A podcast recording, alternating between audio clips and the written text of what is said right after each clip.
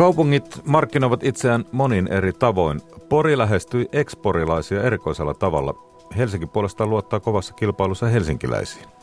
Suomessa nukketeatteri tunnetaan lähinnä lastenteatterina. Muualla Euroopassa sillä on pitkät perinteet myös aikuisten teatterina.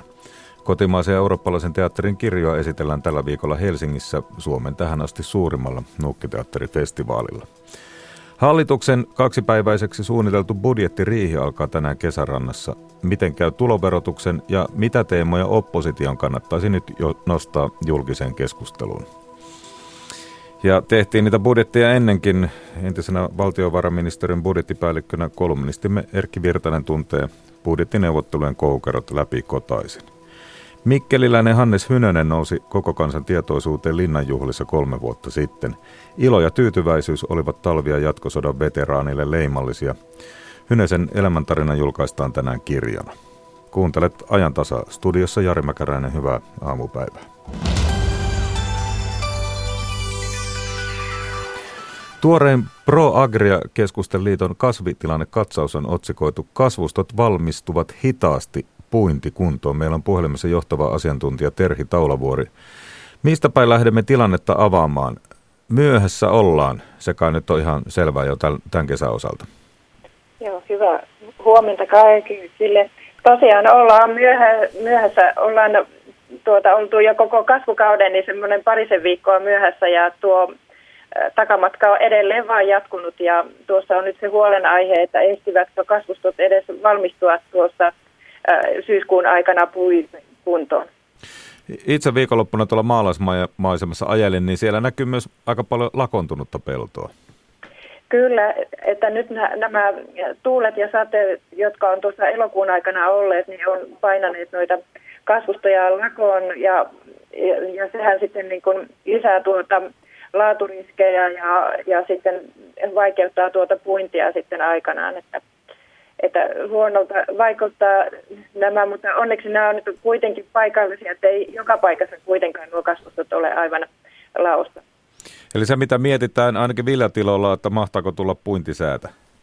No näinpä, että nyt tulevien viikkojen ajaksi toivotaan no, tämmöistä lämmintä poutaista säätä, että saadaan no, kasvustot niin kuivina puitua ja sitten tuo laatu varmistettua – ja nythän, kun, koska eh, kehitys on näin paljon jäljessä, niin toivotaan, että se tulentuminenkin edistyisi sitten nopeammin.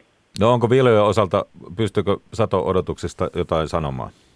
No eh, jos hyvä, eh, niin kuin tämä jatkokausi on hyvä, niin näyttää siltä, että tämmöistä keskimääräistä satoa saadaan jo paikoitellen jopa hyväkin, mutta että todellakin niin nyt on sitten se kysymys, että saadaanko se puitua sieltä pelloilta. No toivotaan, että saadaan. Toisaalta Suomi elää perunasta. Miltä sen osalta näyttää?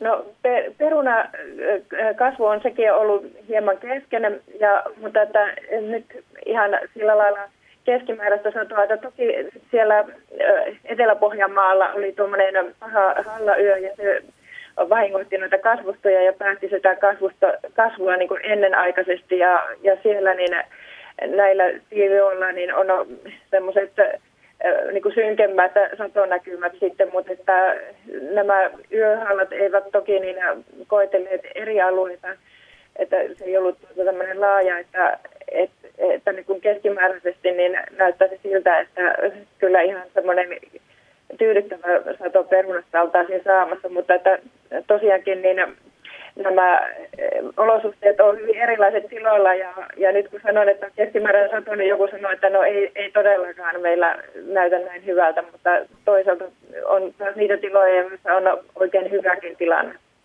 No kun kävin Sienessä tuolla metsässä, yllätyin kuinka paljon, paljon ja hyväkuntoista vadelmaa metsistä löytyi. Miten viljelyn kanssa? Kausi näyttäisi jatkuvan.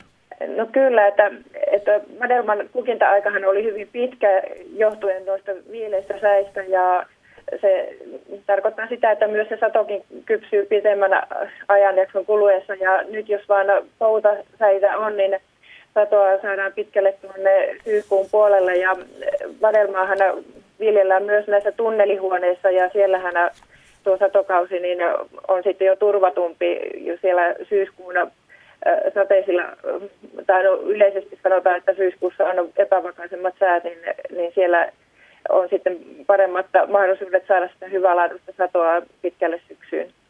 No miten mansikka, sitä näkyy edelleen myynnissä. Onko tämä jokin tämmöinen erikoispitkä sesonki?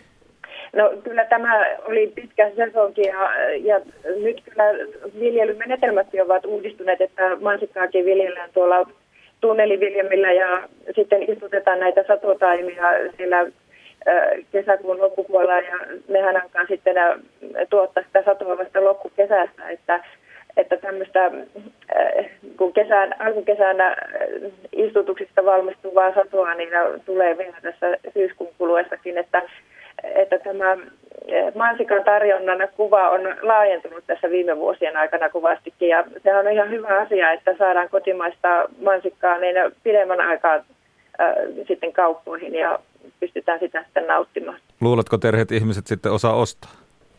No toivottavasti, toivottavasti ja, ja se, että nythän kun ajattelee, että kaiken kaikkiaankin niin marjakausi on aika tavallaan niin äh, niin kuin laajentunut.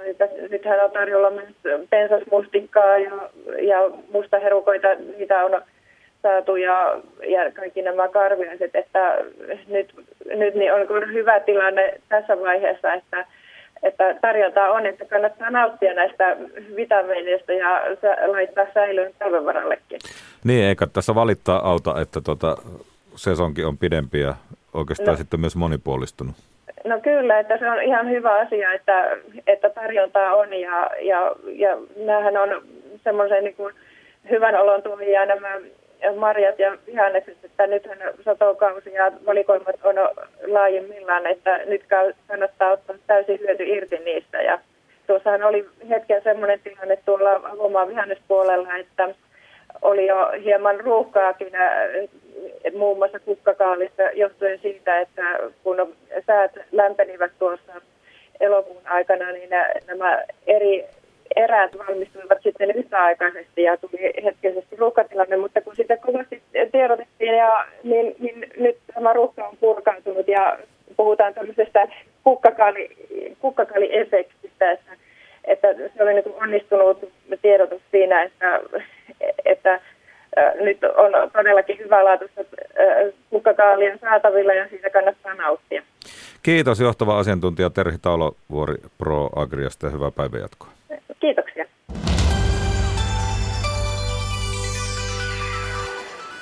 Moni entinen porilainen tai niin kuin minun tapauksessa Porissa joskus asunut on saattanut saada kirja, joka alkaa Rakas entinen rakkaani. Muistan sen hetken, kun huomasin, että et enää viihtynyt sylissäni kuten ennen.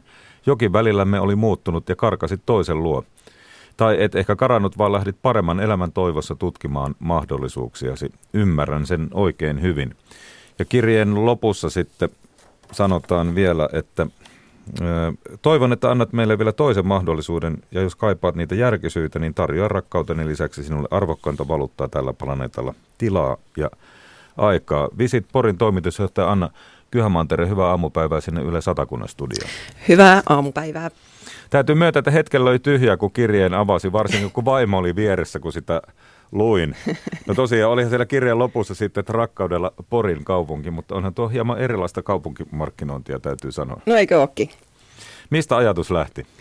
No tässä ajatus lähti varmastikin ihan niin yksinkertaisesta syystä, kun ne ruvettiin miettiin tapoja, millä me pystyttäisiin houkuttelemaan vanhoja entisiä porilaisia takas Poriin. Ja kuinka moni on kirjeen saanut, osaatko sanoa? Noin 13 000. Tuota, se on jo aika monen joukko. Onko kolmesta tuhannesta tullut minkälaista palautetta? Joo, tämähän lähti sitten valtavasti leviämään somessa, tämä viestinnän projekti. Ja, ja, ja jos, jos täytyy sanoa, että jos joskus tulee virkamiehille positiivista palautetta, niin nyt sitä on tullut aika paljon. Sitä on tullut somen kautta, sitä on tullut, tullut meillä kaikille varmaan ihan kasvokkain ja, ja sitten sitten omissa Facebook-viesteissä, että vitsit, että ihanaa kun lähetitte kirjeen. Et en tiedä muutanko takas, mutta nyt ainakin voin harkita. Joo, ei, ei mullekaan tästä sitten huono mieli jäänyt, eikä myöskään rouvalle. Täällä Pasilassa on Visit Helsingin markkinointiviestintäpäällikkö Tia Hallanoro tervetuloa sinullekin. Kiitos paljon. Tuota, miltä tämä Porin esimerkki markkinoinnista kuulostaa? Siis nyt kun tutustuin tuohon kirjeeseen, joka sulla oli täällä studiossa fyysisesti läsnä, niin sehän on ihan mielettömän ihana. Ja vaikka itse en ole entinen porilainen, niin se silti kosketti. Ja tämä ehkä kuvastaa just sitä, että, että vaikka me eletään tämmöistä digiaikaa, niin kyllä tuo tuommoinen käsinkirjoitettu tai käsikirjoitetun oloinen kirja niin on aina ihan eri juttu kuin se, että mitä jossain somessa tapahtuu. Ja markkinoinnissa, markkinoinnissa tärkeää taitaa olla kuitenkin sitten se idea, se toteutus voi olla sitten mitä vaan. Kyllä, totta kai. Ja siis niin kuin tuossa kerrottiinkin Porin puolelta, että, että tähän olisi resonoinut Suomen puolella ihan loistavasti, eli, eli juuri näin. Eli se, mikä tavoittaa, niin voi ollakin se, se ihan perinteinen suorapostitus. No Anna, siellä Porissa taitaa tavoitteena olla tosiaan saada uusia asukkaita. No joo, kyllä, kyllä me tietysti toivottaisiin, että, että muuttovirtaa Poriin syntyisi. Sen lisäksi me Porin kanssa on tietysti mahdollista tämän kampanjan myötä päästä treffeille. Okei, tota, täytyy harkita sitäkin, mutta onneksi olkoon. Porihan taisi nousta top 10 kaupunkien väkimäärälistalla. Tuolla Kymenlaaksossa oltiin vähän katkeria siitä. No joo, me ollaan tästä sitten taas kovasti iloitu, iloittu, hypitty ja heitetty kärrynpyöriä. No onko ankeat ajat siellä Porissa ohi? Teillä on takana aika iso rakennemuutos. Joo, ollaan, ollaan totta, totta kai eletty pitkään rakennemuutoksen aikaa, mutta eiköhän täälläkin nyt valosampia aikoja kohti mennä. Tuota, Helsingissä, Tiia, ei varsinaisesti tarvitse houkutella uusia asukkaita. Niitä tulee muutenkin. Eli teillä täytyy tähtäin olla jossakin muualla tällä Mai Helsinki-kampanjalla. No kyllä meilläkin on siis, meillähän on ihan työvoimapula täällä, eli, eli tietyn, tietyillä aloilla niin on, on huutava pula osaajista. Eli kyllä mekin halutaan heitä tänne Helsinkiin houkutella. Meillä on tietenkin ehkä kansainvälinen tähtäin tässä ja, ja tota, paikalliset on siinä kyllä ollut meillä yhtä lailla – lailla tota, kohderyhmänä, koska me ollaan ajateltu, että kuten moni muukin ä, kaupunki tänä päivänä, että se mikä kiinnostaa paikallisia, niin kiinnostaa myös täällä vierailevia tai sellaisia, jotka mahdollisesti haluaisivat sitten pysyvämminkin tänne asettua. Oletko jotenkin, tai tietääkö kukaan, miten kävijämäärät jakautuu? Jokaisen suomalaisen lapsiperheen listalla kuitenkin on, että kerran täytyy käydä Helsingissä Linnanmäellä ja vaikka Suomen linnalla, mutta sitten taas ulkomaalaiset turistit joihin taitaa tämä My Helsinki myös osua. Joo, eli siis myhelsinki.fi on tosiaan uusi vielä testiversio palvelusta kautta saitista ja, ja tota, se on tämän kesän ajan ollut nyt ää, meillä, meillä avoinna, eli, eli yhä vielä käyttäjäkokemuksia ja palautetta kerätään ja mielellämme otamme sitä vastaan. Mutta että kyllähän meillä siis nykyinenkin visithelsinki.fi sivusto niin on kerännyt huisin määrän kävijöitä. Meillä on kolme ja puoli miljoonaa kävijää vuosittain ää, saitilla ja matkailijamääräthän on koko ajan ollut nousussa ja nyt on ollut, jos muistan oikein, niin 15 prosentin kasvu tälle vuodelle ja, ja totta kai se siis jakautuu kansainvälisten ja kotimaisten matkailijoiden välillä. No kuinka iso merkitys Porin turismille on Pori Jatsilla ja Uudenmaalla tulokkaalla Suomi-areenalla? No sanotaanko, että nämä molemmat yhdessä, niillä on tosi tosi iso merkitys. Ne on tämmöisiä meidän niin kestobrändejä tällä hetkellä, mitä, mitä rakennetaan ja kehitetään.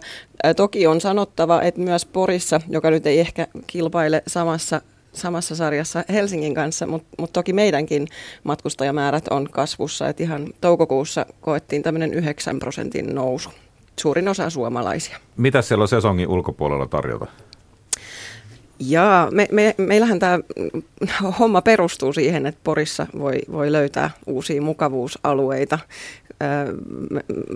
Tämä ajattelu perustuu siihen, että, että täällä ei ole semmoista keskitien kulkemista matkailussakaan, vaan että, vaan että se, joka, joka peruskonserteista tykkää, niin voi, voi käydä festareilla ja, ja toisinpäin. Että et, et, et ei haluta sulkea mihinkään, mihinkään lokeroon ihmisiä. No Mikkelin kaupunginjohtaja Timo Halonen on väitellyt tähän liittyen ja tota, hänen mukaansa kaupungit usein unohtuvat, mikä on todellinen paikahenki. Sen sijaan kertoo, mitä haluavat olla. Mitä mieltä olette tästä? Mitä sanottiin ja onko se niin, että lähdetään niihin unelmiin, koska totuushan se on varmaan se oikea kokemus, mikä sitten toimii. No kyllä meillä oli siis, meillä on tehty äh, brändityö kuulostaa hirveän äh, pahalta terminä, mutta että me ollaan siis tutkittu ihan paikallisten voimin, että millainen kaupunki Helsinki on.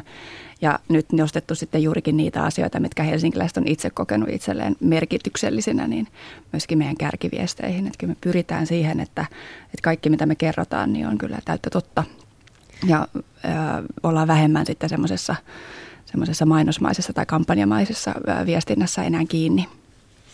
Kyllä mä tätä, jos saan jatkaa Joo. tätä ajatusta tässä, niin vähän, vähän komppaisin, että, että kyllä meilläkin on tässä lähdetty nimenomaan siitä, että tämä homma tehdään yhdessä kaupunkilaisten kanssa, jotta me näytetään sitten ulospäin just siltä, mitä me oikeastikin ollaan. Et kun nyt puhuttiin brändiuudistuksesta, siitä meilläkin on tehty. Eh, jos ajatellaan, että Porissa on 85 000 asukasta, niin 5500 niistä osallistu tämän meidän brändikonseptin luomiseen. Musta se on aika hyvä luku. Joo, Helsingissä se olisi aika iso legio ihmisiä kyllä sitten. On, on siis Mutta tota... eikö Mai Helsinki nimenomaan kuuntele kaupunkilaisia? Kyllä, joo ja siis meilläkin siis oli, mä, mä luulen, että meillä on varmaan ollut Porin kanssa samaan aikaan tämä työ suunnilleen käynnissä. Itsekin on seurannut ilolla uh, Porin, Porin tota, markkinointia ja muuttumista ja, ja me myöskin haastateltiin tai erilaisia sidosryhmiä ja yksittäisiä kaupunkilaisia uh, aika suuressakin mittakaavassa ja ja mä toivon, että tämä on ehkä sellainen, mitä muutkin kaupungit sitten tekee niin, niin täällä kotimaassa kuin, kuin tota, muualla kansainvälisestikin jatkossa. Että kyllä se on selkeästi se voima on kuitenkin kaupunkilaisessa itsessään. Koska kyllähän siihen on paljon helpompi sitoutua, kun se, kun se viesti on, on sellainen, minkä takana pystytään seisomaan, että se on aito, että siinä ei ole mitään teeskenneltyä. Just näin. Eli maine lähtee teoista. Kyllä. Kuinka veristä kilpailu kaupunkien välillä on? Mitä Anna Kyhämantere sinä sanot? Kilpaileeko Pori ja jos niin kenen kanssa? Mä sanoisin, että me ehkä kuitenkin uskotaan tämmöisen yhteistyön voimaan, että varsinkin nyt näiden meidän länsirannikon kaupunkien kanssa tehdään tosi paljon yhteistyötä. Jos ajatellaan matkailun näkökulmasta, niin, niin, niin kyllähän kiertomatkat edelleen toimii niin, että, että pitää käydä useammassa kohteessa. Kenen kanssa Helsinki kilpailee? Taitaa olla kansainvälisessä sarjassa. Onko verrokkoja sitten joku Tukholma tai Kööpenhamina tai niin no siis mekin, mekin luotetaan yhteistyövoimaan, mutta että käytännössä tietenkin niin, niin, niin Helsinki kilpailee siinä, että, että tota, me ehkä nähdään siis, sanotaan vaikka Tallinna, Tukholma, Pietari, Akseli, jotka on tässä aika lähellä ja Tallinna ja Pietari ihan melkein päivämatkan ää, läheisyydessä, niin, niin että se, se on ehkä ennen, kaikkea meille vetovoima etu, että voidaan kommunikoida siitä, että, että kun tulee Helsinkiin, niin pääsee myös kokemaan nämä muut kaupungit rinnalla, mutta mutta toki niin varmasti muut pohjoismaiset pääkaupungit on aina semmoisia, joiden tekemistä seurataan ja, ja halutaan totta kai vähän profiloitua omalla tavalla, tavallamme. Helsinki on kuitenkin aika poikkeuksellinen kaupunki verrattuna esimerkiksi Kööpenhaminaan tai Tukholmaan. No olemmeko siirtyneet uuteen jotenkin älykkäämpään aikaan kaupunkimarkkinoinnissa? Jos me mietitään muuta markkinointia, eihän sielläkään pelkät mainokset riitä, vaan jotenkin myydään elämäntapaa ja vastuullisia tekoja, jotain tällaista. Mitä sä sanot? Anna.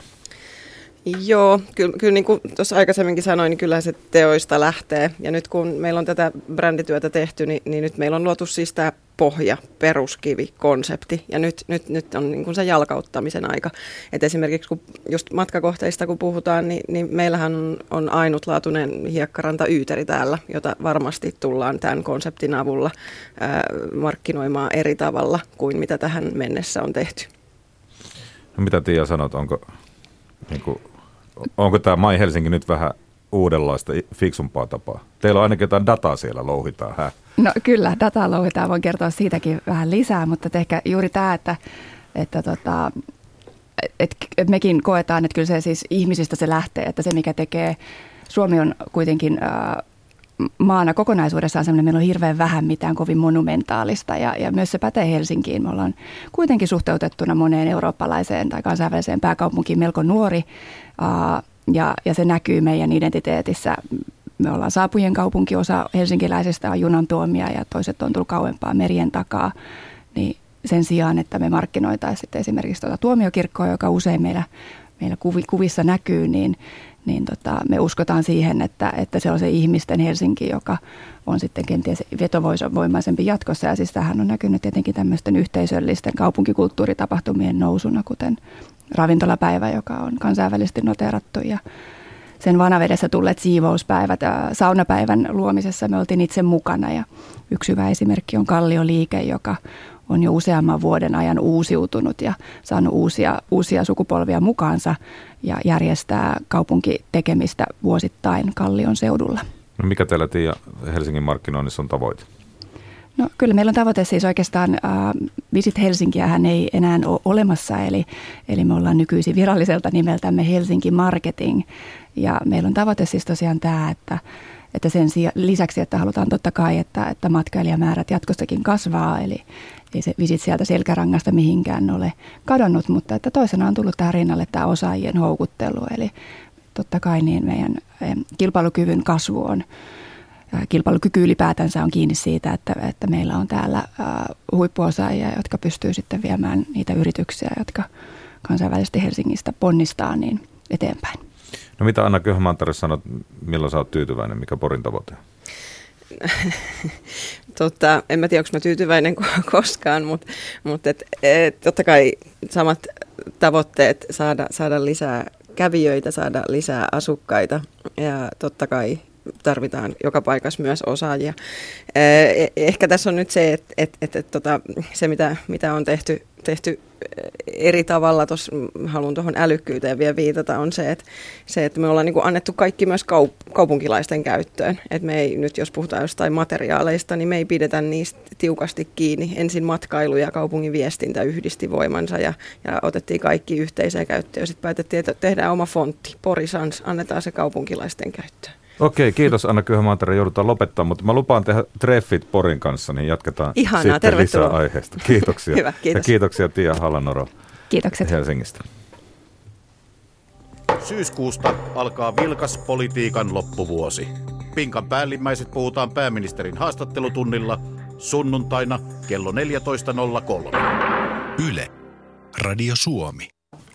Se on kanava, jota kuuntelet kello on 10.25. Tässä lähetyksessä kuullaan vielä Nukketeatterista, budjettiväännöistä ja sotaveteraani Hannes Hynäsestä julkaisusta kirjasta. Sitä ennen Elina Päivinen kertoo meille, mitä tällä hetkellä on Yle nettisivulla tarjota. Paljon huomiota on saanut artikkeli ruokailusta. Ruokailu on muuttunut rennommaksi. Vanhojen pöytätapojen hallitseminen, hallitsemisen lisäksi nyt pitäisi osata myös tukku uusia ja tässä jutussa voi testata osaako ihan perusruokatavat ja vähän uusiakin. Ennen on pidetty huonona tapana esimerkiksi, jos kulkee ruoka kädessä ympäriinsä. Nyt on hyväksyttyä syödä liikkeessä, näin kertoo ruokakulttuurista kirjan kirjoittanut Johanna Katani. Ruokailun ja muutkin asiantuntijat ovat sitä mieltä, että ruokailuun liittymät tavat ovat muuttuneet rennommiksi, mutta mutta vaikka ravintoloissa, juhlissa ja kodin ruokapöydässä käyttäytytään nyt vapaammin, ei se tu- suinkaan tarkoita sitä, ettei sääntöjä edelleen olisi. Ja jos ei niitä osaa, niin kyllä katsotaan karsaasti. Ja yksi viesti asiantuntijoilta on se, että suomalaisten pitäisi kehittyä paremmiksi seurustelijoiksi ruokapöydässä. Sitä paitsi se ruoka maistu hyvältä, jos kävellessä syö. no niin, se voi olla. Mutta esimerk- esimerkkinä, että Martat kertovat esimerkin, että juhlissa ruokapöydässä pöydässä on hyvä muistaa, että ajasta 70 prosenttia tulisi käyttää seurusteluun ja loput kolmannes syömiseen. Sitten hieman vakavampia asioita. Rakennusteollisuus ry kertoo, RT ry kertoo, että puolella miljoonalla suomalaisella on haasteita selvitä kotinsa korjauksista. Hankalimmassa, hankalimmassa asemassa ovat taantuvien alueiden omakotitalojen iäkkäät asukkaat, jotka sinnittelevät asunnoissaan pitkään. Ja rakennusten korjaustarve kasvaa ja se on muodostumassa ongelmaksi etenkin taantuvilla alueilla. RT on laskenut, että muuttotappioalueilla sijaitsee yli puolet Suomen reilusta miljoonasta omakotitalosta ja niissä on noin 2,5 miljardin euron korjaustarve vuosittain. Ja ikäihmiset ovat heikoimmassa asemassa kahdessa, kahdessa viidestä muuttotappialueen omakotitalosta asuu yli 65-vuotiaita asukkaita. Näin kertoo siis rakennusteollisuus. Kiitos näistä Elina ja sitten Matti Ylönen tuli kertoa, mitä Suomen radiossa tämän lähetyksen jälkeen? Budjettia, budjettia. Sitähän se tämä päivä varmaan pitää sisällään. Kesärannassa alkaa siis neuvottelut, mutta me päästään tuonne ihan, ihan niin kuin kadun miesten ja naisten äh, pariin kysymään, että mihin sitä rahaa nyt ensi vuonna sitä pitäisi laittaa ja varmaan myös vähän sitä, mistä sitä oikein sitten löytyy. Veikkaat vähän eri tota, ajatukset heillä kuin poliitikoilla saattaa olla? Mä luulen kanssa. Meillä on ihan maantieteellisesti aika hyvin kattavasti, kattavasti me päästään Rovaniemelle ja Ouluun ja Kajaaniin ja myös tänne Etelä-Suomen kaupunkeihin. Miten se vaihtelee sitten, että missä päin Suomea ollaan? Voisi ainakin veikata, että pohjoisessa esimerkiksi tiehankkeet ja muut on semmoisia, jotka on vähän semmoisia ikuisuuskysymyksiä, että sitä rahaa aina aina tarvitaan, eikä sitä oikein koskaan ole liikaa. Lisäksi ihan lähetyksen alussa päästään pipahtaan Turussa. Siellä on tänä aamuna siivottu nämä Turun puukotusten kukat ja kynttilät, nämä muistokynttilät pois. Mitä sille paikalle tulee tapahtumaan tämän jälkeen, niin sitä muun muassa kysellään. Ja muistellaan myös Paddingia, joka tänään täyttäisi 70 vuotta muutaman kappaleen verran. Ja lisäksi ääneen pääsee Paddingin luottokitaristi ja säveltäjäkumppani Antero Jakoila.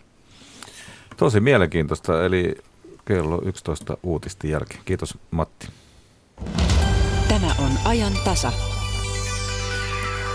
Sitten Nukke-teatteri, joka meillä tunnetaan lähinnä lastenteatterina, mutta muualla Euroopassa sillä on pitkät perinteet myös aikuisten teatterina.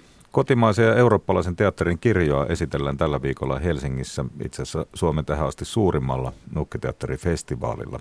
Yksi vierailijoista on aikuisille teatteri tekevä Blick Theater, joka pyrkii esityksessä hälventämään toden ja harhan rajan. Elina Päivinen tapasi Nukketeatterin johtajan Ivo Baricin ja Blick Theateren taiteilija Mathieu Siefritin.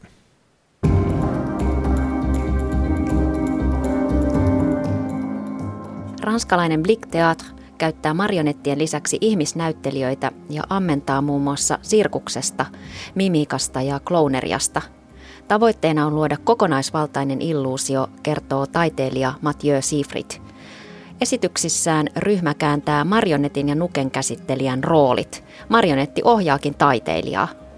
On demande au public d'accepter une illusion euh, qu'on essaye totale.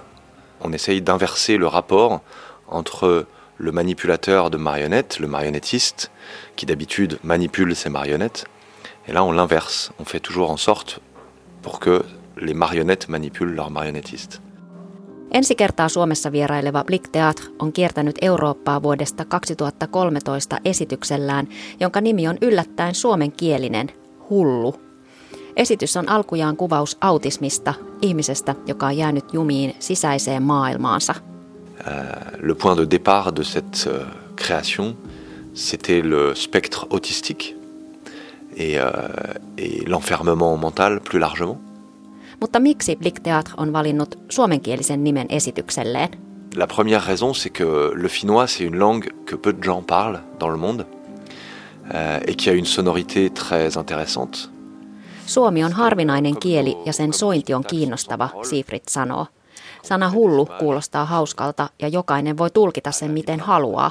Pidämme siitä, ettei nimi ole suoraan tulkittavissa ja pidimme myös suomen kielen mysteerisestä mielikuvasta. Tout le monde peut s'imaginer ce qu'il veut. Euh, ça sonne rigolo. Hullu, ça a un côté un peu chantant. Et c'est proche de ce que raconte le spectacle. Myös Ranskassa nukketeatteri mielletään eritoten lastenteatteriksi. Mathieu Sifrit kehottaa aikuisia katsojia ylittämään ennakkoluulonsa ja kokeilemaan nukketeatteria. La marionnette, c'est, c'est un excellent moyen de, de détourner beaucoup de choses. Par exemple, la censure. Siifritin mukaan marionettiteatterin voima on siinä, että nukkejen avulla voi käsitellä vaikeitakin tunteita ja aiheita. Katsoja on luonnostaan nuken puolella, tuntee sympatiaa nukkea kohtaan. Nuket voivat tehdä jopa kauheita asioita, mutta samaa ei sallittaisi ihmisnäyttelijöille. La marionnette, elle a un fort capital de sympathie. On a envie de l'aimer tout de suite, et donc on accepte qu'elle fasse des choses horribles.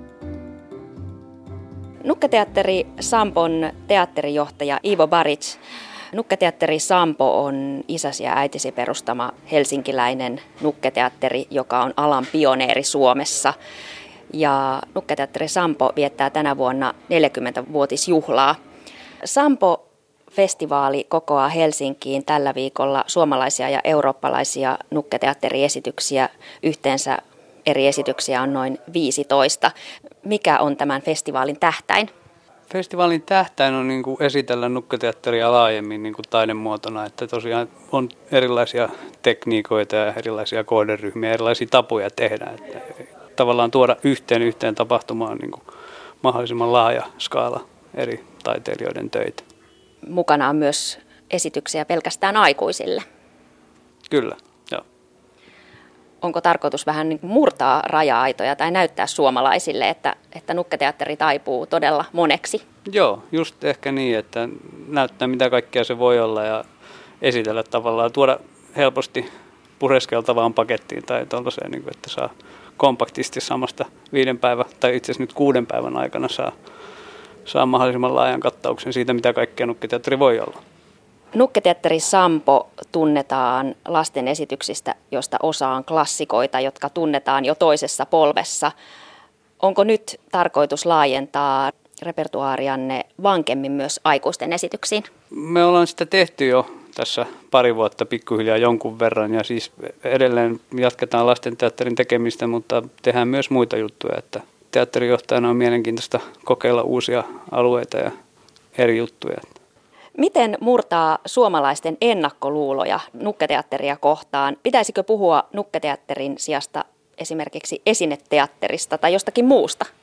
No en mä tiedä, tekeekö se termi siihen, niin kuin, onko se sitten nukke vai esine. Et mun mielestä paras tapa murtaa on se, että ihmiset vaivautuisi tulemaan katsomaan ja näkemään omin silmin, mitä kaikkea se voisi olla. Että, ettei muodosta tavallaan mielikuvia johonkin sellaiseen, mitä on sattunut näkemään 30 vuotta sitten jossain, kun on käynyt koulun kanssa katsomassa kunnan talolla jotain käsinukkeesitystä. Torstai-iltana Helsingissä Espan lavalla nähdään serbialaisen Pinokio-teatterin ja Umon yhteinen Max Metallic-esitys. Tämä valtava esitys palaa Helsinkiin pitkän maailmankiertueen jälkeen. Kerro vähän tästä esityksestä. Max Metallic on alun perin Suomessa tehty se nukke joskus tuossa, on siitä jo melkein parikymmentä vuotta tai jos saattaa olla jopa ylikin, jonka jälkeen se täällä aikansa esiinnyttyään, niin sitten lähti, matkusti Serbiaan ja sitten serbialaisen Pinokkio-teatterin kanssa se on matkustanut tuolla ympäri maailmaa ja esiintynyt eri paikoissa. Ja nyt sitten tuli ajatus, että kun haluttiin saada joku komea näyttävä ulkoilmatapahtuma, että olisi kiva saada Max, Max mukaan tänne ja sitten sieltä Pinokkio-teatterista he innostui heti, että totta kai, että Max, Max palaa kotiseuduille ja vielä tähän meidän ensimmäiseen festivaaliin ja juhlavuoteen. Miten helppoa tai vaikeaa oli tänne festivaalille Suomeen eri esityksiä houkutella? Tavallaan jossain määrin sille helppoa, että jos vaan sattuu niin osumaan kaikki palikat kohdalleen, niin koska Suomi on sille kiinnostava maa esiintyä. Monet on sille ensimmäistä kertaa näistäkin festivaalivieras täällä, että on niin tosi halukkaita tulemaan ja näkemään, Helsinki on mielenkiintoinen paikka. Näin nukketeatteri Sampon johtaja Iiva Baric. Haastattelussa mainittu viisimetrinen Max Metallic nukke käy esittäytymässä jo tänään iltapäivällä kello 14 Helsingin Esplanadilla.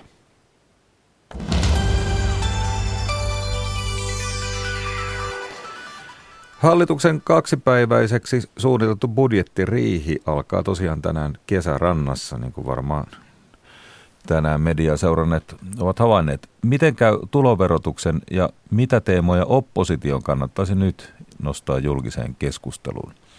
Näihin, näihin kysymyksiin ottavat kantaa puolueita lähellä olevien ajatuspajojen edustajat, ajatuspaja E2 johtaja Kaarina Jutila, ajatuspaja Toivon toiminnanjohtaja Sini Ruohonen ja Kalevi Sorsa-säätiön tutkimuspäällikkö Antti Alaja. Olli Seuri haastattelee. Verokysymykset, ne on jätetty budjettiriiheen ja yksi keskusta ja kokoomusta jakanut kysymys koskee juuri tuloverotusta. Kokoomus puolustaa veronkevennyksiä perusteenaan ostovoiman säilyttäminen. Pääministeri Juha Sipilän mukaan kevennyksiin ei ole nyt varaa. Karina Jutila, miten te näette tämän julkiseksi riihen alla äityneen verokiistan? No tietysti Orvon ja Sipilän pitää siihen ratkaisu tehdä ja tulla sitten yhtenäisenä ulos, jos, jos hallituksen toimintakyvystä halutaan kiinni pitää, niin kuin varmasti haluavatkin. Eli tota, näkemysero siinä taitaa olla. Näettekö muutkin, että siellä on selkeä näkemysero pientä profiilin nostaa, Sini Ruohonen? No siitä varmaan on kyse, mutta aika vähän tähän julkiseen keskusteluun on päässyt kuitenkaan sitä semmoista tiukkaa linjausta, että on varmasti löydettävissä joku sopuratkaisu, että ei kuitenkaan ole paalutettu mihinkään nurkkaan kummankaan osapuolen kantaa. Millaisia sopuratkaisuja voisi löytyä Antti Alaja? en osaa hallituksen puolesta arvioida, mutta, mutta tietysti voidaan tällä hetkellä puhua verotuksessa sen veronkevennysten suhdannepoliittisesta tarkoituksenmukaisuudesta. Nyt on kuitenkin nousukausi päällä ja, ja, ja, ja toisaalta esimerkiksi koulutuspuolella olisi tota merkittäviä ää, niin kuin tarpeita tällä hetkellä, joten ei välttämättä näe ainakaan merkittäviä veronkevennyksiä suhdannepoliittisesti järkevinä. Miten te näette tämän hallituspuolueiden välisen dynamiikan? Se on kuitenkin tällä kertaa hieman uusi tilanne, että kun on tämä uusi ryhmä sinistä, viisi ministeriä, pieni eduskuntaryhmä. Kokoomus on tietysti pärjännyt hyvin gallupeissa ja, ja, ja tota, keskusta ja, ja tietysti sininen tulevaisuus huonommin, että tämä, tämä voi tietysti aiheuttaa hallituksen sisällä erilaisia paineita, paineita profiloitua nyt, kun vielä eduskuntavaaleihin on, on tota jonkin verran aikaa. Äh, kun mainitsitte nuo kallupit, äh, etenkin vihreiden kallup-kannatus on nousussa, miten oppositio voisi, jos taitoa riittää, käyttää tätä budjettiriihtä tai tulevaa syksyn budjettikeskustelua eduskunnassa niin hyväkseen, että, että kannatuksen saisi nousemaan? Yksi keskeinen kysymys tietysti, minkä voi nostaa esiin, on, on se, että nyt kun tota, talous alkaa elpyä ja, ja, ja, ja työllisyys kehittyä, niin tota, miten tässä tällä kertaa välttämään 90-luvun loppupuolen virheet, jolloin suomalainen yhteiskunta eriarvostui aika nopeasti, että et, et nostaa tota, mm, eriarvoisuutta vähentäviä toimia julkiseen keskusteluun. Ja, ja sitten toinen kysymys, mitä, mitä pitäisi nostaa esiin, liittyy mun mielestä tähän suomalaisen talouden rakenteen kehitykseen, että, että vaikka vienti on alkanut vetää ja kotimainen kysyntä elpyä, niin itse asiassa tutkimus- ja kehittämistoiminnan menot on vielä aika vaatimattomalla tasolla ja, ja ehkä uusia innovaatioita ei synny sitä sitä tahtia, kun pitäisi, että, että, että millä me onnistuttaisiin oikeasti uudistamaan tätä taloutta. Entä Sini Ruohonen? Joo, jos oppositiolle pitäisi antaa jotain hyviä vinkkejä, niin kyllä lähtisin tästä perhevapaa-uudistuksen julistamisesta yhdeksi tärkeimmäksi hankkeeksi tässä budjettiriihen yhteydessä ja ete, nopeasta eteenpäin viemisestä. Siitä on kuitenkin laaja yhteiskunnan konsensus olemassa, että se tarvitaan pikaisesti ja siinä olisi selvästi havaittavissa tällaista kiilaa hallitus, päähallituspuolueiden väliin, että oppositio voisi sillä hiukan, hiukan saada säröjä aikaiseksi. Ja tätä kokoomus on yrittänyt pitää esillä, mutta eh, keskusta ei halua edetä yhtä nopeasti kuin kokoomus ja peru, äh, siniset, sininen ryhmä ei halua oikeastaan edetä ollenkaan. Ku, tai ainakaan, ainakaan tuota, tiettyihin elementteihin ei saa koskea. Karina Jutila, miten te näette tämä opposition mahdollisuudet tässä tilanteessa? No mä oon taas lukenut keskustelua sillä tavalla, että perhevapaa-uudistukselle on erittäin suuri kysyntä Suomessa. Eli jos katsotaan työntekijä- ja työmarkkinajärjestöjä, tai työmarkkinajärjestöjä kaiken kaikkiaan, kansalaisjärjestöjä, tutkimus, tutkijoita, Kela, valtiokunnat, joka puolella puhutaan perhevapaa-uudistuksesta, politiikan puolella tietysti jatkuvasti ja puolueilla on omia malleja siihen. Ja mä näen, että, että se on tulossa, mutta mä tekisin siihen kyllä huolellisen valmistelun. Että silloin kun on näin suuri into, kun nyt näyttää olevan, niin silloin todennäköisesti on myös suuria intressejä valvottavana. Että, että mahdollisuus ylikuumenemiseen ja tavallaan epäonnistumiseen siinä valmistelussa on erittäin suuri. Ja tätä pettymystä ei pitäisi kyllä kansalaisille tuottaa semmoisessa asiassa, joka on näin herkkä ja suoraa perheiden yksityiselämään menevä kuin perhevapaa-uudistus on. Eli malttia valmisteluun ja valmistelu ilman muuta tarvitaan ja, ja myös ehkä uusia elementtejä siihen, miten se pitäisi valmistella. Eli valmistelu voisi käynnistää kuitenkin jo. Ilman muuta. Antti Alaja perhevapaa-uudistuksella on suuri tarve, kuten ehkä äh, tämä perhevapaa-mallien suuri määrä julkisessa keskustelussa jo jo osoittaa. Eli et, mikä se lopullinen malli lopulta onkin, niin pitäisi luoda kannustimia siihen, että, että miehet olisi pidempään kotona ja naiset saataisiin nopeammin työmarkkinoille, että tästä varmaan lienee yhteisymmärrys suomalaisessa yhteiskunnassa. Ehkä yksi teema, mitä vielä voisi nostaa esiin, liittyy varmaan tähän toisen asteen koulutuksen tukemiseen, että et, et, et nyt pitäisi nostaa esiin tavoite siitä, että kaikille pyrittäisiin ta- ta- takaamaan tota toisen asteen koulutus, koska, koska koulutus ja työllisyysaste menee yhdessä, että, tota, että tämäkin voisi olla oppositiolta semmoinen järkevä avaus nyt syksyn, syksyn keskusteluihin. Otetaan tämä työllisyysaste, kun hallitus on asettanut kunnianhimoisen tavoitteen 72 prosentin työllisyysaste ja Hyvien talousuutisten myötä äh, työllisyys on noussut yli 69 prosenttia, työttömyys saatu laskuun, mutta jos ajatellaan keinovalikoimaa, miten hyviä konkreettisia keinoja hallituksella on nyt tämän tavoitteen saavuttamiseksi? Siniruonen. On ollutkin aika yllättävää, että yritysverotuksesta on puhuttu melko vähän ja odotan kyllä sitä, että budjettiriihestä siihen tulisi jotain sellaisia ratkaisuja, koska se lisää paljon enemmän työli, työpaikkoja, koska niitähän tarvitaan, ei oikeastaan lisää työtä, vaan työpaikkoja ja työllisyyttä sitä kautta ylös. Tuloverotuksella on sinänsä paljon vähemmän vaikutusta siihen puoleen. Heitä Karina Jutila. No siinä varmaan veikkaisin, että riihessä haetaan työttömyysturvaa myös semmoisia ehkä hienosäätökokoisia asioita, joilla saataisiin sitä joustoa sinne työttömyysturvan käyttämiseen niin, että, että yrittäminen tai, tai työssä käyminen olisi kannattavaa ja epävarmuustekijöitä työntekijän kannalta poistettaisiin. Nostasin myös esille nuorten tilanteen, että, että meillä on paitsi, paitsi pitkäaikaistyöttömyyttä, niin nuorten, nuorten ongelmia ja niin sanottuja neet-nuoria. Ja tämä on niin Suomelle iso ongelma pitkällä tähtäimellä, jos, jos näitä ongelmia ei saada purettua. Näin totesi Karina, johtaja Karina Jutila ajatuspaja E2. Keskustelun osuvat myös ajatuspaja Toivon toiminnanjohtaja Sini Ruohonen ja Kalevi Sorsasäätiön tutkimuspäällikkö Antti Alaja. Toimittajana oli Olli Seuri.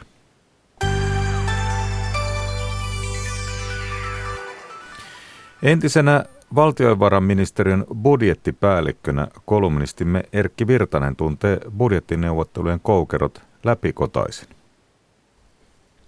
Hallitus aloittaa tänään budjettiriihensä. Hiukan on haikeutta mielessä, kun vuodesta 1983 lähtien yli 30 riihessä oli mukana, milloin missäkin roolissa. Yritin joskus muuten selvittää, missä ja milloin nimitys budjettiriihi on tullut käyttöön. En kyllä saanut selvää.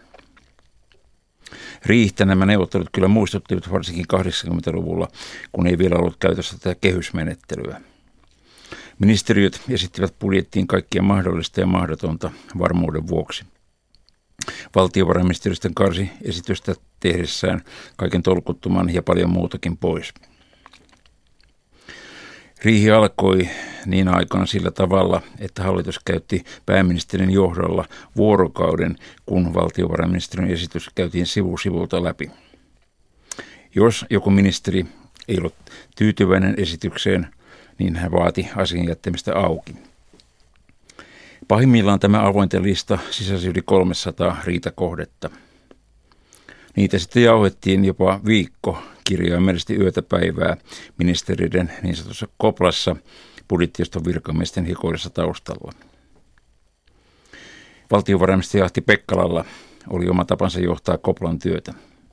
Hän piti monotonisella äänellä loputtomia meidän virkamiesten kirjoittamia esitelmiä – kun osa kopralaista otti jo lounaan yhteydessä vähän vahvempia virkissyömiä, oli selvää, että Ahtin väsytystekniikka toimi. Ahti itseään oli tuolloin jo raittiusmiehiä. Ehkä vaikuttavimman esityksen noihin aikoihin teki ministeri Pekka Vennamo. Hän joutui kesken riihen umpisullileikkaukseen, mutta palasi suoraan leikkauspöydältä Smolnaan maata retkottamaan neuvotteluhuoneen sohvalle. Vennamo, joka oli mielestäni erinomainen ministeri, on itsekin sanonut jälkeenpäin, että näin hän sai paljon enemmän läpi SMP-esityksiä kuin olisi saanut pöydän ääressä istuskellessaan. Tulin apulaisbudjettipäälliköksi vuonna 1989. Saman tien rakennettiin ja otettiin käyttöön valtion talouden hoidossa niin kehysjärjestelmä – Siinä hallitus oli lukko heti kautensa alussa valtiontalouden raamit koko hallituskaudeksi. Tämän myötä siihen asti sen budjettiholinaan tuli kuri ja järjestys ja budjettiriet lyhenivät parin päivän pituisiksi. Ainahan on poikkeuksia. Nyt meneillään olevan budjettivalmisteluun yksi ministeri toi esityksiä, jotka ylittivät sadoilla miljoonilla hänen itsensä hyväksymät kehykset. Tämä vaatii omalaatuista mielenlaatua. Kuten alussa sanoin, olen ollut budjettivalmistelussa monissa erilaisissa rooleissa. Pari kertaa syntyi niin sanotussa kahdenvälisessä neuvottelussa erikoinen ja vähän kiusallinenkin tilanne, kun kansliapäällikkönä istuin ministeriöideni kanssa vastapäätä tuttua valtiovarainministeriä. Jossain vaiheessa hän alkoi neuvotella minun, siis virkamiehen kanssa, ministeriöiden katsellassa sivusta. Oli siinä sovittelemista sanomisissa. Minulta on kysytty mielipidettä nyt meneillään olevasta riihestä. Olen antanut sille laatusanan harmaa. En usko, että mitään erikoista tapahtuu. Velkaantuminen jatkuu, jakovaraa ei ole, jakovaara kylläkin. 90-luvulta lähtien useat hallitukset ovat yrittäneet taittaa velkaantumista ja useimmat ovat epäonnistuneet. Mutta Paavo Lipposen ykköshallitus onnistui edes vähän. Lipposen hallitus sopi 20 miljardin markan lisäsäästöt, kun lamaselkä oli jo taittunut ja nousukausi alkanut. Silloin lyhennettiin lainojamme. Viimeisen kymmenen vuoden aikana valtiovelka on kuitenkin tuplaantunut 56 miljardista vajaaseen 110 miljardiin euroon. Ainoa mielenkiintoinen budjettiasia on tänä vuonna ollut pääministeri Sipilän ja valtiovarainministeri Orpon julkinen hyvin harvinaislaatuinen sanailu siitä, onko kilpailukykysopimuksen verokompensaatiot palkansaajille jo tehty vai eikö ole. Sopuhan siitäkin syntyy. Molemmat varmaan olivat oikeassa. Kuten alussa sanoin, tietyllä haikeudella hommia täältä eläkeläiskatsomusta seuraiden. Mutta mukaan ei totisesti enää tee mieli. Rajansa kaikella. Näin entinen valtiovarainministerin budjettipäällikkö Erkki Virtanen ja tuossa kyllä täytyy myöntää, että hieman aika pysähtyy, kun kuuli, että Suomi on joskus lyhentänyt valtionvelkaa. Se tapahtuu siis Paavo Lipposen ensimmäisellä pääministerikaudella.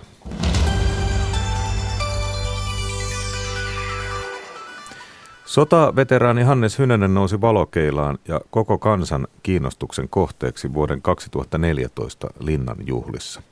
Millaisen elämän mies eli, se selviää tänään ilmestyvässä tietokirjassa. Tietokirjailija teologi Liisa Seppäsen teoksen nimi on Aika velikulta. Ja se kertoo paitsi Hanneksen tarinan, myös koko suomalaisen yhteiskunnan tarinan 1910-luvulta nykypäivään. Tietokirjailija Liisa Seppänen.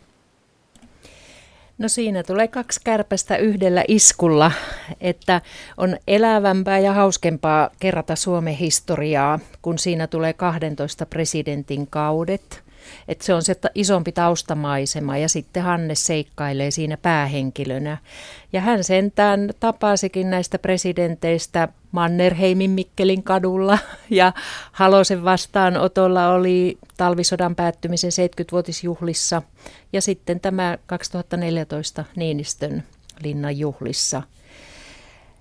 Ja on aika häkellyttävää, että miten ne Hanneksen kohdat hänen elämässään niin istuu yhteen sen Suomen historian kanssa. Joo, sitä Hannes monessa kohtaa itse ihmetteli, että Suomen elämä eteni samaa tahtia kuin hänen elämä. Että kun hän oli tullut kouluikään, niin saatiin kansakoululaki ja kun hän oli parhaassa miehuudessa, häntä tarvittiin kahdessa sodassa. Ja kun Suomea jälleen rakennettiin, niin tuli pellonraivauslaki, johon Hanneskin tarttui. Ja kun Hannes oli sitten jo ikämies, niin veteraanit pääsivät kuntoutukseen ja monta muuta esimerkkiä. No Hanneksen elämä alkoi vuonna 1913 köyhästä torpasta Joroisista. Tässäkin kohtaa torpparin vapautuslaki sitten tuli ja isä Alfred sai tilan itselleen lunastettua ja, ja myöhemmin perhe sitten muutti Mikkeliin Vatilaan, mutta millaisen perustan Hannes sai elämälleen tuolla torpparimökissä? Varmasti semmoiset ihan perinteiset suomalaiset arvot, koti, uskonto, isänmaa, että Hanneshan menetti äitinsä jo kymmenvuotiaana, mutta isä oli hänelle läheinen ja isä oli hyvin semmoinen harras luterilainen uskovainen mies ja opetti ahkeruuteen, rehellisyyteen ja lähimmäisen rakkauteen, että kuka ei ole niin köyhä, ettei voisi toista hädässä olevaa auttaa. Ja sitten valtavan sosiaalinen no se elämä oli siinä torppariyhteisössä, että Hannes oppi elämään aikuisten ja lasten ja kaikenlaisten kanssa ja se ihmisrakkaus säilyy läpi elämän. Hannes tosiaan menetti äitinsä kymmenenvuotiaana, mutta, mutta kuolema oli hänelle muutenkin tuttu vieras sieltä lapsuudesta. Sisaruksia muun muassa kuoli. Miten tämä vaikutti Hannekseen? No sitähän ei kukaan osaa sanoa, mutta että Hanneksen kahta puolen oli kuolemaa, että kaksi pienokaista ennen häntä kuoli ja sitten pikkuveli Eino hänen jälkeensä että perheessä oli tavallaan isot lapset ja sitten pikkutytöt. Että Hannes oli vähän niin kuin erityisasemassa ja yksin. Ja sai olla jopa veljensä saattohoitajana, kun armeijassa ollut Uuno-veli kuoli keuhkotautiin. Ja myöhemmin sitten, kun oli oma perhe, niin menetti Olli poikansa, joka menehtyi hukkumisonnettomuudessa. Ja tässä kirjassa on liikutta, liikuttavia yksityiskohtia, muun muassa se, että, että miten Hannes opetteli letittämään nuorempien sisartensa hiukset, kun ei enää äitiä ollut sitä tekemässä. Mutta vielä Liisa Seppänen, kun paljon kirjoitat tässä kirjassa Hanneksen kristillisyydestä, niin millainen oli hänen suhteensa Jumalaan ja uskontoon? No siihen minä en saa enkä voi vastata, että kukaan ei tiedä ihmisen jumalasuhdetta, paitsi Jumala sen näkee, mutta että jos mä otan niitä asioita, mitä Hannes esimerkiksi kirjeissään toinille kirjoittaa, niin hän puhuu kymmenestä käskystä ja omasta tunnosta elämän pohjana. Että ne oli hänelle elämän ohjeita, ne kymmenen käskyjä. Ja sitten hän käyttää usein tämmöistä ilmaisua kuin Jeesuksen elämä ja Jumalan läsnäolo että teologina ajattelen, että on kiinnostavaa, että hän sanoo Jeesuksen elämä, ei kuolema eikä ylösnousemus. Että Hannes ei kirjoita eikä puhu opinkappaleista, vaan hän oli käytännöllinen kristitty. Häntä innosti se evankeliumien esimerkki ja lähimmäisen rakkaus. Sota myllerisi suomalaisen yhteiskunnan totaalisesti ja jos mies selvisi sodasta he- hengissä, niin hän oli usein haavoittunut paitsi fyysisesti, niin myös henkisesti. Ja myös Hannes Hynösellä oli tuolla sodassa täpäriä paikkoja, mutta hän selvisi sieltä vahingoittumatta ja ilman suuria traumoja. Missä tämä johtuu, Liisa Seppänen? No tämä henkinen selviytyminen jälkeenpäin, niin ainakin Hanneksen lasten kertoman mukaan, niin johtuu siitä, että hän, hän puhui toisin kuin yleensä, että vaiettiin tai korkeintaan humalapäissä jotain traumoja setvittiin, niin Hanneksen luona kokoontui kylän miehiä sunnuntaisi iltapäivisin ja he kävivät sen sodan läpi niin monta kertaa, ettei enää tarvinnut. Ja hän myös luki sotakirjallisuutta, että hän tuoreeltaan käsitteli ne raskaat kokemukset ja sen jälkeen hän olisi halunnut jo ne unohtaa ja vähän kiusaantui, kun niihin aina palattiin nyt sitten hänen julkisuusaikana. Tässä on monta kertaa mainittu jo Hanneksen vaimo Toini. Hanneshan perusti perheen aika myöhään, vasta sodan jälkeen yli 30-vuotiaana, mutta Toini Pöntinen, Myllärin tytär, oli ollut hänen ihastuksensa kohde jo useiden vuosien ajan ja sitten äh, pariskunta oli yhdessä yli 60 vuotta. Äh, mikä oli heidän parisuhteensa salaisuus? No sille luotiin vahva pohja, niin kuin talollakin pitää olla hyvä perustus, että he tekivät sitä perustusta yli seitsemän vuotta. Siinä oli syynä kaksi sotaa ja sitten myös toinen kihlaus toisen miehen kanssa, mutta että ystävyys säilyi koko ajan. Ja sitten kun varsinainen seurustelu jatkosodan jälkeen pääsi käyntiin, niin kirjeenvaihto, että he asuivat viiden kilometrin päässä toisistaan, mutta kirjoittivat jopa kolme kirjettä viikossa. Ja kirjeisiin ihminen kertoo ajatuksiansa ja arvojansa. Että jos koko ajan ollaan yhdessä, niin sitten tulee varmaan se fyysinen vetovoima ja muut asiat, jotka vie aikaa. Ja sitten kun he pääsivät yhteen, niin heillä oli tämä yhteinen arvopohja elämässä, sitten kyky sietää toisen erilaista luonnetta ja persoonallisuutta. Kummallakin oli omat harrastuksensa ja omat menonsa myös. Ja he eivät halunneet muuttaa toisiansa, niin kuin lapsenlapset sanoo, että mummo antoi papan pölöttää eikä keskeyttänyt. Ja pappa antoi taas mummon olla tanssimatta, kun se ei mummoa huvittanut. Tämän kirjan perusteella Hanneksesta piirtyy tosi valoisa ja, ja tasainen kuva. Jotenkin tuntuu, että hänellä ei niitä huonoja puolia ollut lainkaan, vaikka kai niitä nyt jokaisella väistämättä on. Niin, niin tuliko Liisa Seppänen mitään huonoja puolia Lanne, Hanneksesta lainkaan esiin kirjan tekemisen yhteydessä? Hirveän vähän tai ei lainkaan näiltä noin neljältä kymmeneltä, jota haastattelin. Itse ajattelen, että, että ei häntä ainakaan riivannut kunnianhimo tai semmoinen valtava määrätietoisuus. Mutta onko se nyt sitten heikkous, niin siihen en ota kantaa. Vielä lopuksi Liisa Seppänen Hanneksessa tuli julkki 101-vuotiaana Linna juhlissa, missä hän talvisotakokemuksistaan kertoi ja muun muassa kirjailija Sofi Oksasen kanssa tanssi. Jos ihan lyhyesti loppuun kiteytät, niin mikä se Hanneksen suosion salaisuus oli tai on? Semmoinen juureva elämisen taito, että, että meillä nykyihmisillä meillä on tavarataivas ja tiedon tulvaa ja täydelliset välineet, mutta onko meillä arkista juurevaa elämisen taitoa ja tyytyväisyyttä ja valoisuutta? Ja sitten ajattelen, että Hanneksen kasvoissa – ja olemuksessa kiteytyi kolme asiaa, joita vähän niin kuin vierastetaan, että sota on ankea asia ja vanhaksi tuleminen on ankea asia ja kristinusko se vasta ankea onkin ja loukkaa toisuskosia. Mutta Hanneksessa ne kaikki sulautu yhdeksi valoisaksi kokonaisuudeksi ja se helpotti meidän traumoja. Mikkeliläistä tietokirjailija Liisa Seppästä haastatteli Maria Bonor. Tämä on ajan tasa. Voisiko sanoa, että tämä oli ajantasa. Aiheet on käsitelty iltapäivällä. Jatketaan kello 14 Yle Uutisten jälkeen. Silloin kuulemme, kuka saa tietokirjallisuuden edistämispalkinnon. Sehän myönnetään henkilölle, joka on edistänyt ansiokkaasti tietokirjallisuuden ja tietokirjailijoiden asemaa. Piratamme Keniaan. Yle Uutiset kertoi maanantaina, että Keniassa alkoi muovikassikielto. Jokainen, joka myy, valmistaa tai vain kantaa kädessään muovikassia, voi saada yli 30 000 euron sakon tai jopa neljä vuotta vankeutta. Kuinka tosissaan laki on siellä otettu? Ja niin kuin uutisista on kuultu, Pohjois-Korea ampui keskipitkän matkan ballistisen ohjuksen maanantai- ja tiistain välisenä yönä Japanin yli. Mitä seurauksia tällä voi olla? Muslimien pyhiinvaelluskausi alkoi, kuulemme Mekassa käyneen kokemuksia. Ja seuraamme totta kai myös budjettiriihen tapahtumia. Toivotaan, että sieltä jotain kuullaan. Kello 14 Yle Uutisten jälkeen jatketaan. Nyt kello tulee 11.